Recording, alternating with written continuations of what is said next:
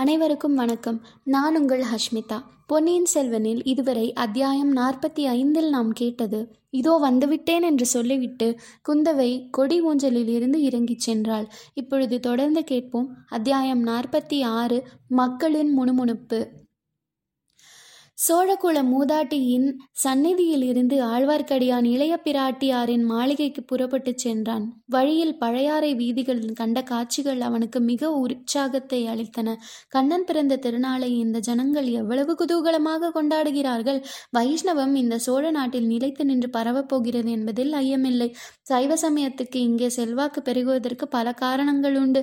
நூறு வருஷ காலமாக சோழ குலத்து மன்னர்கள் புதிய புதிய சிவாலயங்களை நாடெங்கும் நிர்மாணித்து வருகிறார் வருகிறார்கள் மூவர் பாடிய தேவார பாசுரங்கள் அக்கோயில்களின் மூலமாக பிரச்சாரம் செய்யப்பட்டு வருகின்றன.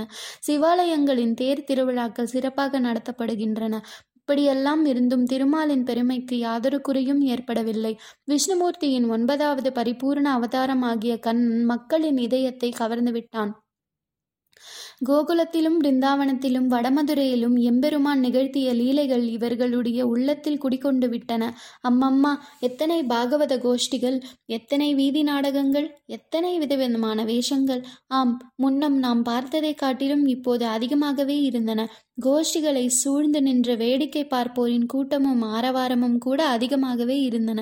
பழையாறையை சுற்றுமுலும் இருந்து கா கிராமத்திலிருந்து புதிய புதிய நாடக கோஷ்டியினர் வந்து கொண்டே இருந்தார்கள். நாடக கோஷ்டி ஒன்றில் வசுதேவர் தேவகி கிருஷ்ணன் பலராமன் கம்சன் ஆகியவர்கள் வேஷம் தரித்து கொண்டு வந்தார்கள். பாட்டும் கூத்தும் வேஷக்காரர்களின் பேச்சும் இந்த கோஷ்டியில் அதிகமாக இருந்தபடியால் ஆழ்வார்க்கடியான் சற்று நின்று கவனித்தான். அப்போது கிருஷ்ணனுக்கும் கம்சனுக்கும் சம்வதம் சம்வாதம் நடந்து கொண்டிருந்தது. கிருஷ்ணன் வேஷம் பூண்டிருந்தவன் சிறுபிள்ளை அவன் மழலை சொல்லினால் கம்சன் செய்த குற்றங்களை எடுத்து கூறி வா என்னோடு சண்டைக்கு என்று அழைத்தான். அதற்கு கம்சன் உரத்த இடிமுழக்க குரலில் அடே கிருஷ்ணா உன் மாயாவித்தனமெல்லாம் இனி என்னிடம் பலிக்காது. உன்னை இதோ கொல்லப் போகிறேன். உன் அண்ணன் பலராமனையும் கொல்லப்போகிறேன் உன் அப்பன் வசுதேவனையும் கொல்லப்போகிறேன் அதோ நிற்கிறானே உடம்பெல்லாம் சந்தனத்தை குழைத்து நாமமாக போட்டுக்கொண்டு அந்த வீர வைஷ்ணவனையும் கொன்றுவிடப் போகிறேன் என்று கூறியதும் சுற்றிலும் நின்றவர்கள் எல்லோரும் நமது ஆழ்வார்க்கடியானை பார்த்து சிரிக்கத் தொடங்கினார்கள். கிருஷ்ணன் பலராமன் வேஷம் போட்டிருந்தவர்கள் கூட அவனை நோக்கினார்கள். கூட்டத்தில் பலர் அவனை நெருங்கி வந்து சூழ்ந்து கொண்டிருந்து கெக்கக்கே என்று சிரிக்கவும் கேலி செய்யவும் ஆரம்பித்தார்கள். திருமலை நம்பிக்கு கோபம் பிரமாதமாக வந்தது. கையிலிருந்த தடியை சுழற்றி அக்கூட்டத்தில் இருந்தவர்களை ஒரு கை பார்த்து விடலாமா என்று எண்ணினான். முக்கியமாக அந்த கம்சனுடைய தலையில் ஒரு போடு போட விரும்பினான். ஆனால் கம்சனுடைய தலையில் அடிப்பதில் பயனில்லை ஏனெனில் அவனுடைய சொந்த முகத்தை மறைத்து கொண்டு மரத்தினால் செய்த கோரமான மீசையும் கோர பற்களையும் வைத்து வர்ணத்தினால் எழுதியிருந்த பொய்த்தலையை கம்ச வேடக்காரன் வைத்திருந்தான். மொத்தத்தில் இவ்வளவு பெரிய கூட்டத்தில் தடியை உபயோகிப்பது நல்லதல்ல என்று திருமலை தீர்மானித்து அவ்விடத்தை விட்டு நழுவிச் சென்றான். அந்த கம்சனுடைய குரல் வேண்டுமென்று பெருங்குரலில் அவன் கத்திய போதிலும் எங்கேயோ கேட்ட குரலாக ஆழ்வார்க்கடியானுக்கு தோன்றியது. அது எங்கே கேட்ட குரல் என்று யோசித்து கொண்டே அவன் வீதியோடு நடந்தான். ஜனங்களின் குதூகலத்தில் திடீரென்று ஒரு மாறுதல் ஏற்பட்டது. போக போக மக்களின் உற்சாக குறைவு தெளிவாக புலப்பட்டது. இது என்ன? திடீரென்று ஏன் இந்த மாறுதல்? ஜனக்கூட்டம் ஏன் இவ்வளவு விரைவாக கலைந்து கொண்டிருக்கிறது? வாத்திய முழக்கங்களும் ஆடல் பாடல் சப்தங்களும் நின்றுவிட்டன. அதற்கு பதிலாக ஜனங்கள் வீதி ஓரங்களில் ஒதுங்கி சிறு சிறு கும்பலாக நின்று என்ன ரகசியம் பேசுகிறார்கள்? பேசிவிட்டு ஏன் விரைந்து நடக்கிறார்கள்? வீட்டு கதவுகள் ஏன் தடால் தடால் என்று சாத்தப்படுகின்றன. இதோ காரணம் தெரிகிறது. குந்தவை பிராட்டிக்கு கூட உடல் நடுக்கத்தை உண்டு பண்ணிய பறை முழக்கமும் ஒற்றனை பிடித்து கொடுப்பது பற்றிய அறை கூவலும் தான் காரணம். இந்த பறை முழக்கம் அவ்வளவு தூரம் திருவிழா கொண்டாட்டத்துக்காக கூடியிருந்த மக்களின் குதூகலத்தை பாழ்படுத்தி விட்டது தனியாக போகிறவர்களை மற்றவர்கள் உற்று பார்த்து கொண்டு போனார்கள். தெரியாத வேற்று முகங்களை எல்லாம் சந்தேகத்துடன் பார்த்தார்கள். ஆழ்வார்க்கடியானை கூட சிலர் அவ்விதம் ஐயப்பாடு உள்ள பார்வையுடன் பார்த்துவிட்டு அவசரமாக மேலே சென்றார்கள். இதன் காரணத்தை திருமலை ஊகித்து அறிந்து கொண்டான். அது மட்டுமல்ல ஜனங்கள் சிறு சிறு கும்பலாக வீதி ஓரங்களில் நின்று பேசுவது என்னவென்பதும் அவனுக்கு ஒருவாறு ஊகத்தினால் தெரிந்திருந்தது. காதில் விழுந்த சிறு சில வார்த்தைகளினால் அது உறுதியாயிற்று. பழுவேட்டரையர்களின் கொடுங்கோல் ஆட்சியை பற்றியே அந்த ஜனங்கள் பேசினார்கள். பழையாறை நகர மாந்தருக்கும் சுற்றுப்புறத்து கிராமவாசிகளுக்கும் பழுவேட்டரையர்களின் பேரில் கோபம் இருப்பது இயற்கைதான். பழையாறை நகர் சுந்தர சோழரை யாவருப்பார்கள் இத்தொன்னிலத்தே? என்று கவிமானர்களினால் புகழ்ந்து பாடப்பட்ட சக்கரவர்த்தியை பழையாறையிலிருந்து அவர்கள் தஞ்சைக்கு கொண்டு போய் விட்டார்கள் அல்லவா? அது முதலாவது பழையாறின் சிறப்பு நாளுக்கு நாள் குறைவு குறைபட்டு வந் வருகிறதல்லவா? இன்றைக்கு இந்த கிருஷ்ண ஜெயந்தி விழாவன்று சக்கரவர்த்தி மட்டும் இந்நகரில் இருந்தால் இன்னும் எவ்வளவு கோலாகலமாக இருக்கும்? கண்ணன் கதை சம்பந்தமான வேடம் புனைந்து வரும் நாடக கோஷ்டிகள் எல்லாம் நகரத்தின் வீதிகளில் சுற்றுவிட்டு சக்கரவர்த்தியின் அரண்மனை முற்றத்திலும் வந்து கூடும் அல்லவா? நடிகர்களுக்கு பாட்டில் வல்லவர்களுக்கும் பாணர்களுக்கும் பாடினிகளுக்கும் புலவர்களுக்கும் சக்கரவர்த்தி வெகுமதி அளிப்பார் அல்லவா? சோழ நாடே பழையாறுக்கு திரண்டு வந்துவிட்டது என்று கூறும்படி ஜனத்தினால் சேர்ந்திருக்கும் அல்லவா? கடை கண்களினால் வியாபாரம் இதைவிட நூறு மடங்கு அதிகம் நடந்திருக்கும் அல்லவா? இரவு நந்திபுர விண்ணகர கோவிலிலிருந்து வேணுகோபால சுவாமி புறப்பட்டு வீதி வலம் வரும்போது எவ்வளவு மேளமும் தாளமும் ஆட்டமும் பாட்டமும் சிலம்ப விளையாட்டுகளும் கத்தி சண்டைகளும் திமிலோகப்படும். எவ்வளவு இந்த பழுவேட்டரையர்களினால் இல்லாமற் போய்விட்டது? இதை தவிர இன்னொரு பெருங்கூரையும் பழையாறை மக்களின் உள்ளங்களில் குடிக்கொண்டிருந்தது. அவர்களுடைய கண்ணனுக்கு கண்ணுக்கு கண்ணான இளவரசர் அருள்மொழிவர்மர் கடல் கடந்து சென்று இலங்கை தீவில் போர் புரிந்து வருகிறார். பழையாறையின் நாலு படைவீட்டு பகுதிகளையும் சேர்ந்த பதினாயிரம் வீரர்கள் இளவரசர் தலைமையில் ஈழநாடு சென்றிருக்கிறார்கள். காடும் மலையும் நிறைந்த அந்நாட்டில் தமிழகத்தில் மானத்தையும் வீர பண்பையும் நிலைநாட்டுவதற்காக அவர்கள் போர் புரிந்து வருகிறார்கள். கொடும்பாளூர் இளங்கோ அந்த ஈழ நாட்டுக்கு படையெடுத்து சென்று போர்க்களத்தில் முன்னிலையில் நின்று மார்பில் வேலை தாங்கி உயிரை விடவல்லவா? எஞ்சியிருந்த சோழ வீரர்கள் அத்தனை பேரும் இறுதி வரை போரிட்டு மடியவில்லையா? அப்படி இறந்தவர்களின் ஆவிகள் அமைதியை உறும் பொருட்டு மீண்டும் புலிக்கொடியின் வெற்றியை அந்த ஈழத்தீவில் நிலைநாட்டுவதற்காகவே இளவரசர் அருண்மொழிதேவர் சென்றிருக்கிறார். அவருடைய தலைமையில் போரிடும் நம் வீரர்களுக்கு இந்த பழுவேட்டரையர்கள் உணவும் துணியும் பணமும் ஆயுதமும் அனுப்ப மறுக்கிறார்களாமே. இது என்ன அநியாயம்? இப்படியும் உண்டா? தஞ்சாவூர் கோட்டையில் உள்ள தானிய களஞ்சியங்களில் ஏராளமான நெல்லை நிரப்பி வைத்திருக்கிறார்களோ? அவ்வளவும் எண்ணத்திற்கு நூறாண்டு காலமாக அரண்மனை பொக்கிஷங்களின் சேர்த்திருக்கும் பணம்தான் எதற்கு? இந்த சமயம் நம்முடைய வீரர்களுக்கு பயன்படாத தனமும் தானியமும் எண்ணத்திற்கு எல்லாவற்றையும் இந்த பழுவேட்டரையர்கள் என்ன செய்ய போகிறார்கள்? சாகும்போது யமலோகத்திற்கு தங்களுடன் கொண்டு போகப் போகிறார்களா? இப்படியெல்லாம் சில காலமாகவே சோழ நாட்டு மக்கள் முணுமுணுத்து கொண்டிருந்தது திருமலை நம்பிக்கு தெரிந்திருந்த விஷயம்தான்.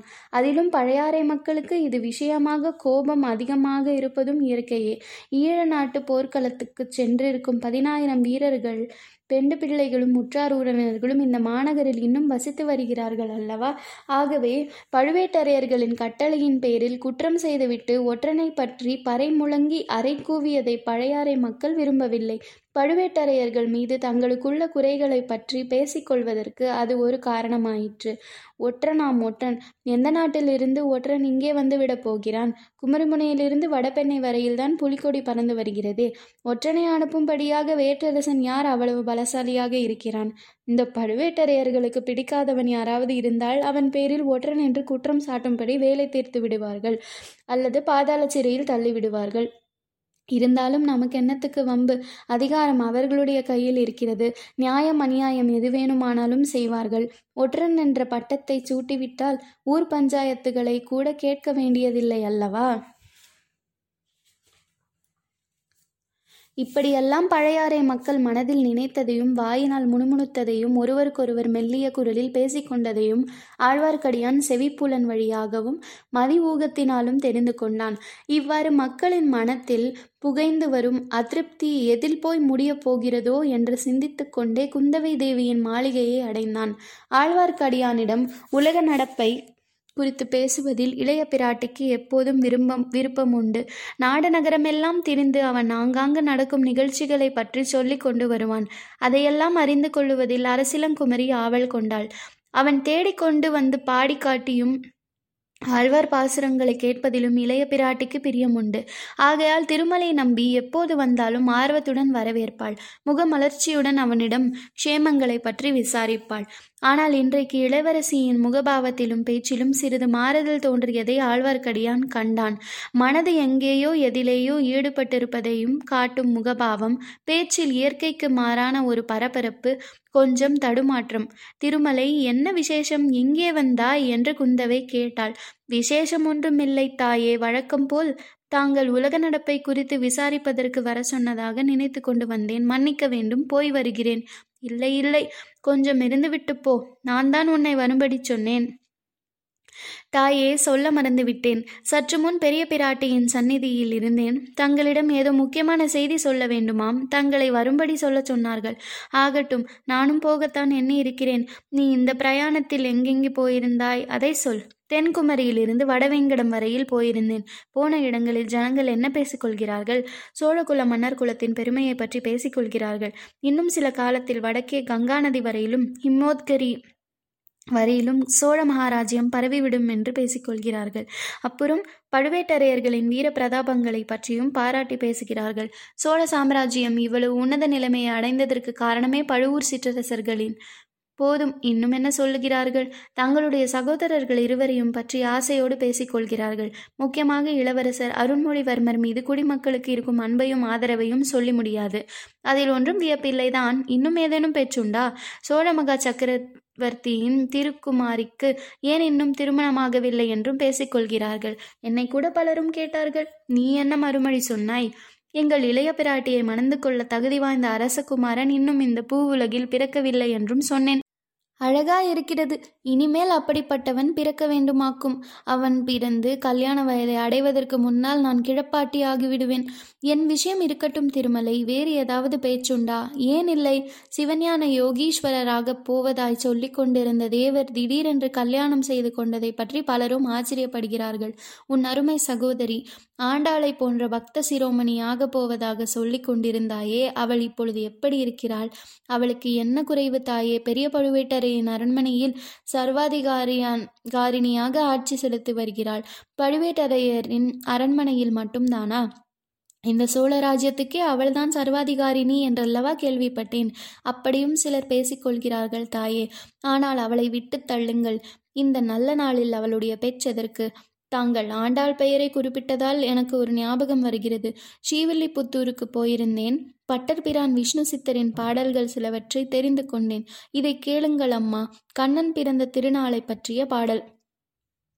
வண்ண மாடங்கள் சூழ்ந்திருக்கோட்டியூர் கண்ணன் கேசவன் நம்பி பிறந்தினில் எண்ணெய் சுண்ணம் எதிர் எதிர் தூவிட கண்ணன் முற்றம் கலந்தலாயிற்றே ஓடுவார் விழுவார் உகந்தாளிப்பார் நாடுவார் நம்பிரான் எங்குற்றான் என்பார். பாடுவார்களும் பல்பறை கொட்ட நின்று ஆடுவார்களும் ஆயிற்று ஆய்ப்பாடிய ஆய்ப்பாடியே.